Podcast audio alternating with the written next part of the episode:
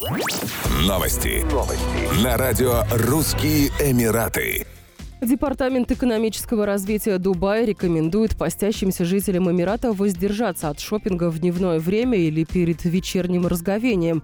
Как пояснили ведомстве, чувство голода усиливает желание к совершению покупок и может привести к необдуманным и ненужным тратам. В настоящее время пост соблюдает большинство жителей Дубая, в частности, они не принимают пищу и не пьют воду от рассвета до заката.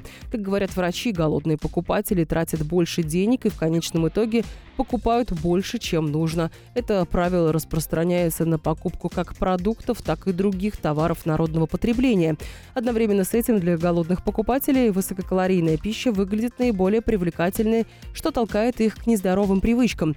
Исследования показывают, что лучшее время для совершения покупок через 2-3 часа после приема пищи. После ифтара или разговения рекомендуется отдохнуть и насладиться чувством сытости. Диетологи также советуют составлять план питания и список покупок и придерживаться его во время похода по магазинам.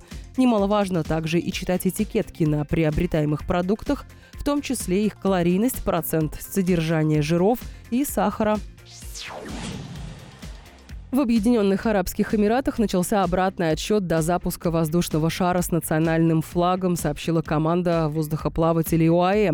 Запуск приурочен к 50-летию создания Конфедерации Эмиратов. Шар размером с семиэтажное здание будет запущен в столице ОАЭ, после чего будет совершать региональные и глобальные туры до марта 2022 года.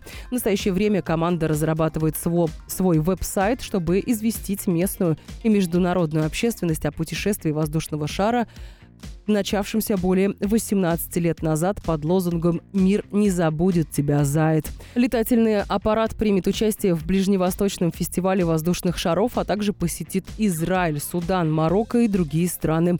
Несколько международных команд продемонстрируют в воздухе свои послания миру и призывы к всеобщей толерантности. Еще больше новостей читайте на сайте RussianEmirates.com